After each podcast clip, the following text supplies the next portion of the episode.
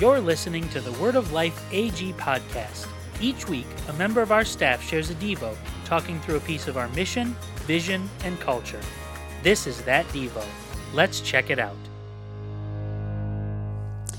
I've been thinking lately about kind of just like leadership and how uh, not necessarily what we do, but who we are as leaders and what that looks like. And I think sometimes we can le- read lots of leadership books and it tells us what it looks like to be a good leader in the things that we do. Like good leaders do this, good leaders multiply.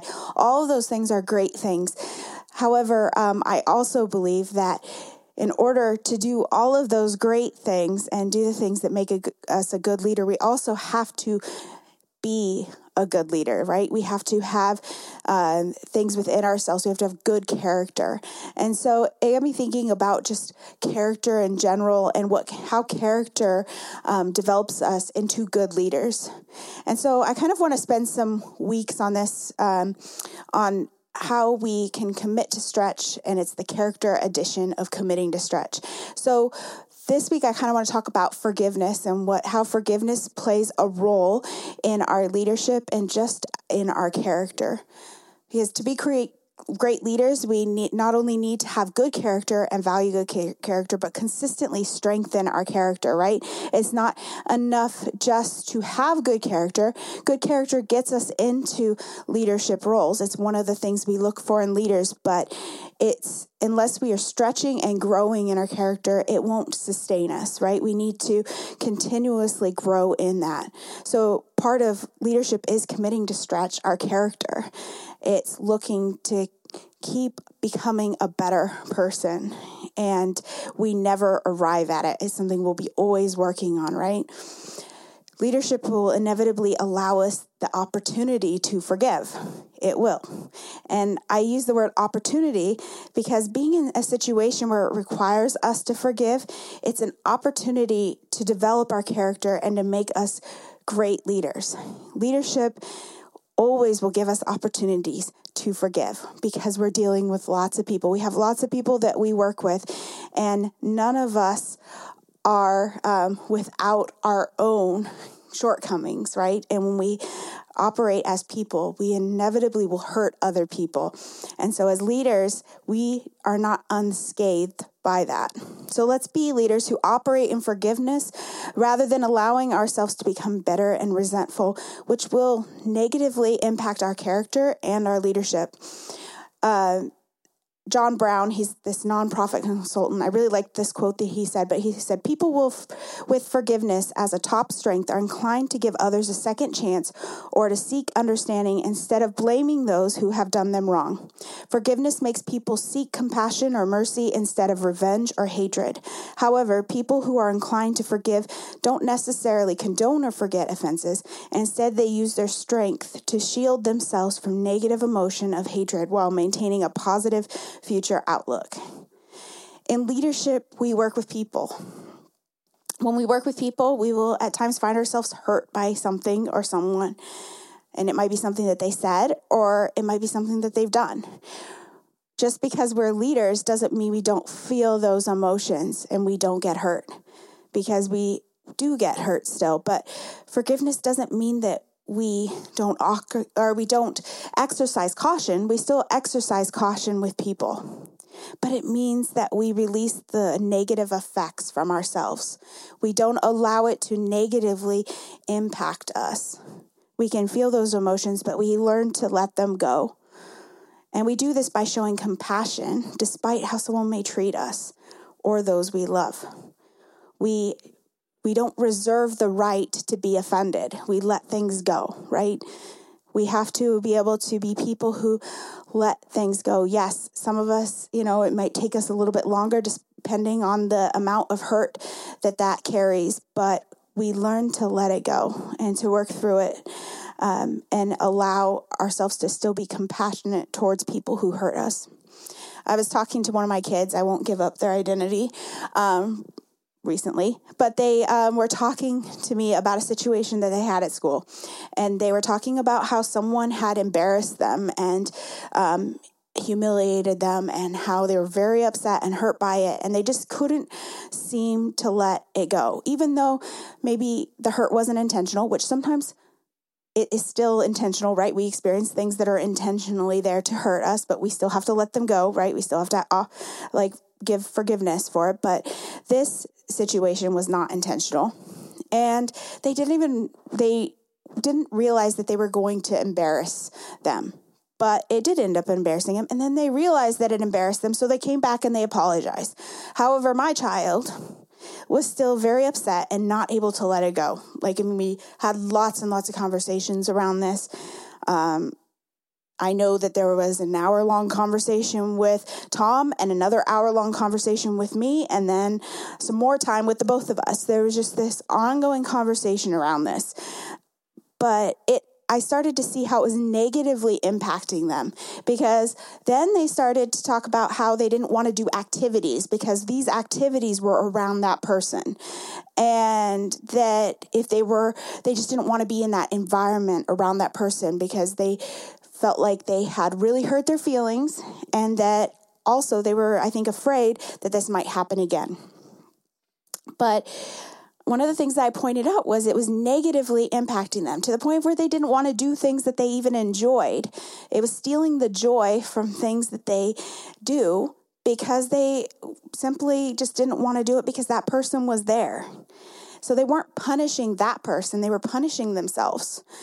And it was causing this root of bitterness to, you know, to start to um, implant into their life. So one of the things that we talked about was you have to be able to let things go. This won't be the last time that someone hurts your feelings.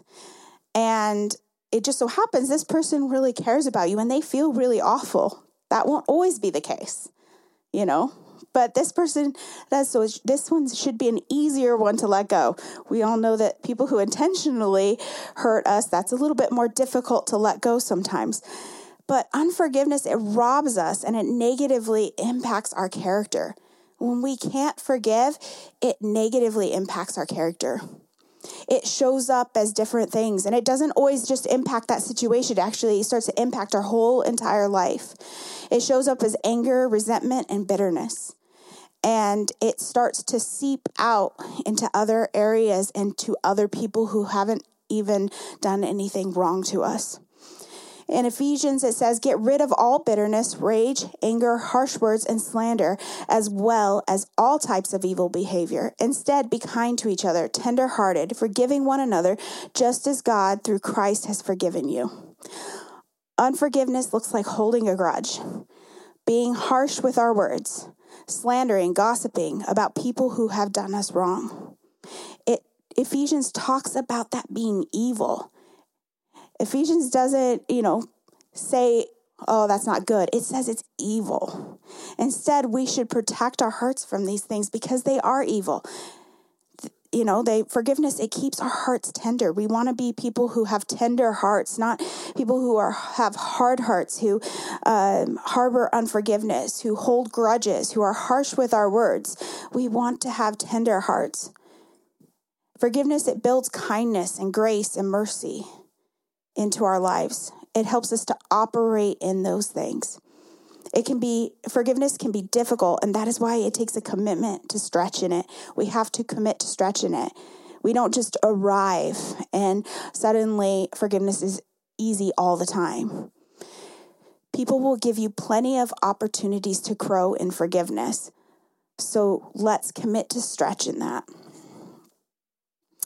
So, perspective is huge in forgiveness. Perspective asks questions like, How much have I been forgiven? Perspective into situations like um, my kid who, you know, is, was going through, you know, his own unforgiveness. You know, when we're doing that, we look at um, perspective and think to ourselves, Well, how much have I been forgiven? Right? I, when I spoke to them, I said, Hey, like, you know, I, have you ever said something that embarrassed or hurt someone's feelings? Well, the answer, of course, is yes, because we all have done that, right? How would you like somebody to respond? Would you like it if they didn't want to be in the same room as you because you had done this one thing that you feel really bad about, right? Like perspective turns it back onto us and says, How much have I been forgiven? In Romans, it says, For everyone has sinned. We all for, fall short of God's glorious standards. Yet God, in His grace, freely makes us right in His sight. He did this through Christ Jesus when He freed us from the penalty for our sins. And then in Psalm, it says, He does not punish us for all of our sins. He does not deal harshly with us as we deserve. For His unfailing love toward those who fear Him is as great as the height of heavens above the earth. He has removed our sins as far as far from us as the east is from the west. God doesn't hold things against us. And in fact, it says we're not even punished for all the things that we do wrong he lets them go and he doesn't remember them. We have all sinned and we have all done something wrong. I can think of many times that I've had to ask for forgiveness. I can think of many times that I've done something that has required the forgiveness of others and from God. God will never ask me to have more grace than He has had on me someone said that to me one time. They said, you know, it was in a teaching environment. And one of the things they said, and it's always stuck with me, is God will never ask me to have more grace than He has had on me. And what does that mean? It means if you are being honest, you recognize that forgiveness, that the forgiveness that Jesus showed for you on the cross was the same forgiveness that He showed for your neighbor. My sin was why Jesus was on the cross. Therefore, I can extend grace to those who wrong me. So, what are some of the things that happen when we operate in forgiveness? First thing is we walk we walk in compassion and kindness. When we are somebody who forgives easily, we walk in compassion and kindness, and not just to those who are compassionate and kind to us. We walk in compassion and kindness with everyone. We won't have a bitter disposition. Have you ever met someone and just the way they go through life, you can tell that they have just had a really difficult life. Just the way that they handle themselves. They're angry all the time. They're harsh with their words. They believe that the world is always out to get them. That results from bitterness. That results from not letting God heal those things that um, have been done to you or things that you have experienced in your life that result in bitterness. We have to let God deal with those things in us so that we don't have this bitter disposition. Forgiving people, it frees us to be empathetic and kind. We walk in compassion and kindness because we are forgiving people. And this will help us to be leaders that others want to follow. Nobody wants to follow someone who is bitter and angry at the world and always looking for someone who has done them wrong or looking for something that you have done that has wronged them, right? We don't want to be people like that. We want to walk in compassion and kindness. Second thing is we give second chances. That means we don't write people off. We allow people the same grace we want to grow, we would want, right? We allow them the same grace that we would want, and we allow them to grow and stretch. This doesn't mean that we always allow them back into the same place in our lives or the same place on our teams right away, but it means that there is room for someone to show their growth. We don't just write people off, we allow them the opportunity to grow. Have you ever had a boss that write just writes people off? I've had plenty of bosses, you know, in different um, areas that I've worked that you know you make a mistake or you do something that they perceive as um, a personal attack on them and you are written off. There's not an opportunity to come back from that.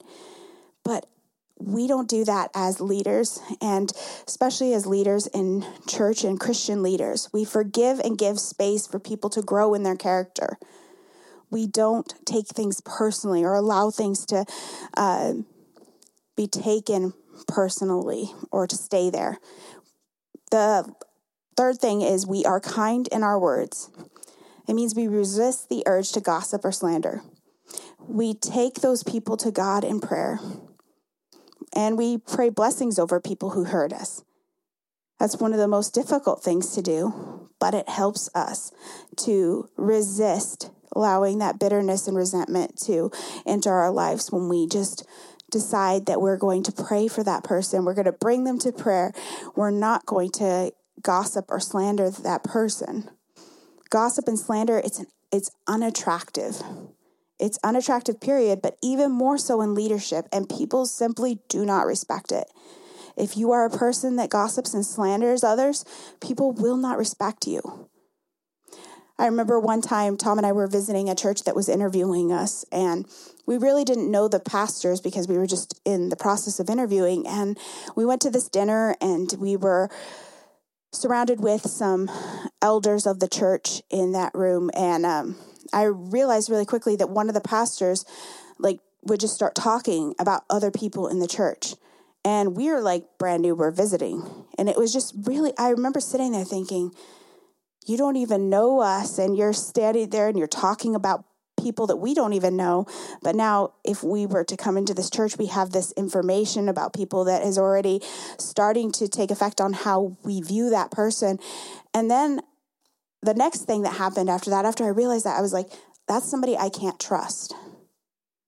That's somebody that I'm not going to feel like I can say anything to them because if I say something to them, there's a very good chance that they will go and tell other people. And there was also that I was, if they're gossiping about other people, they're probably gossiping about you, right?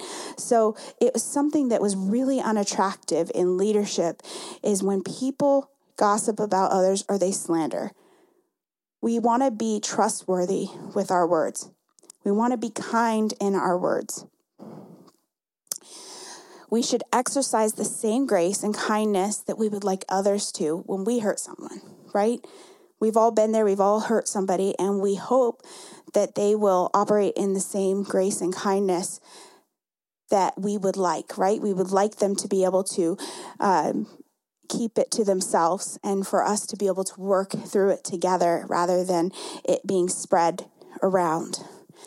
And we should do the same. When somebody hurts us, we should allow the person that hurt us the same grace that we would like others to um, show us. So let's be leaders who forgive. When we practice forgiveness, it becomes easier and easier to forgive. That's just truth, right? When we keep exercising forgiveness, when we uh, look for ways of forgiving people, it will become something that's easier when we have bitterness and resentment already in our life, then it almost is just like it piles on. It's every single time that somebody says something, it, it kind of nicks that other bitterness and resentment, and then it just builds on top of it and on top of it on, and on top of it. But when we let things go and we begin to forgive people, it doesn't have a place to stick. It becomes easier. So do whatever it takes to for, to forgive. I remember one point in time when I was in my early 20s there was somebody that I realized had been harboring unforgiveness from a long time. And I remember somebody told me and I I know that I haven't I've heard this from other people too, so this isn't like probably something you haven't heard, but you know, just even writing that person's name and putting it in your Bible so that when you read your Bible, that person's name is there and you continuously forgive them every single day until you don't need to anymore. And you, you know, it gives you the opportunity to pray for that person as well. So that's an, just an example of something that you might need to do. You might need to continuously put that person before God and ask for forgiveness. It might not be a one and done, it rarely ever is. something that you have to continuously do. And then just when you think you have forgiven that person, something else comes up and you realize, oh, actually, there's another area, another layer that I have to forgive. So it's an ongoing thing that we need to do it is not easier to forgive because you're a leader, but great leaders forgive. Just because you're a leader doesn't mean that it's easy to forgive. But great leaders, they forgive. And great leaders commit to stretch in forgiveness. We look for ways that we can continuously forgive, that we can be just over the top in our forgiveness, in our compassion, in our mercy, and our grace. And it doesn't always mean that that person has the same spot that they had in your life before, but it does mean that we exercise compassion with them and grace. And pray that one day that they can grow in their own lives as well and giving them that opportunity. It's really difficult to make a comeback when you know that person is holding something over your head, right? So let's be leaders that make it easier for people to grow and people to stretch. And let's go ahead and let's pray right now. God, I just thank you so much, God, that um, you forgive us. God, that you are the ultimate example of forgiveness. God, that there's nothing that we could do that would keep us away from your love, God. God, that your love was shown on the cross, that as Jesus died and suffered for our sins, the ultimate act of forgiveness, stepping in where it was undeserved. God, we just pray that, God, that we can show even a small amount of that same forgiveness to those people around us. God, I pray that we would be people who forgive easily. God, that we work towards forgiveness at, at whatever cost that might be to ourselves, God. God, that we let things go. That we look for ways to stretch and grow in our own character, God. That we don't just um, settle that we have arrived God, that we are people who hurt others and people will hurt us in turn. God, that there are areas in our lives, God, that we need to address and we need to grow in. And God, I just pray that we would. Um, see those areas with our eyes, God, that we would look for ways in which we can stretch and grow in who you want us to be, God. God, I pray that um, through our forgiveness of people, God, that it would draw others closer to you, God, that it would release people to become who you want them to be. God, that as we show people mercy and grace, God, that they would rise up and grow and strengthen their relationship with you. God, I pray that we would be um, a team of people, a church of people that forgive. That we be known for our kindness and our compassion and our grace. In the name of Jesus, amen.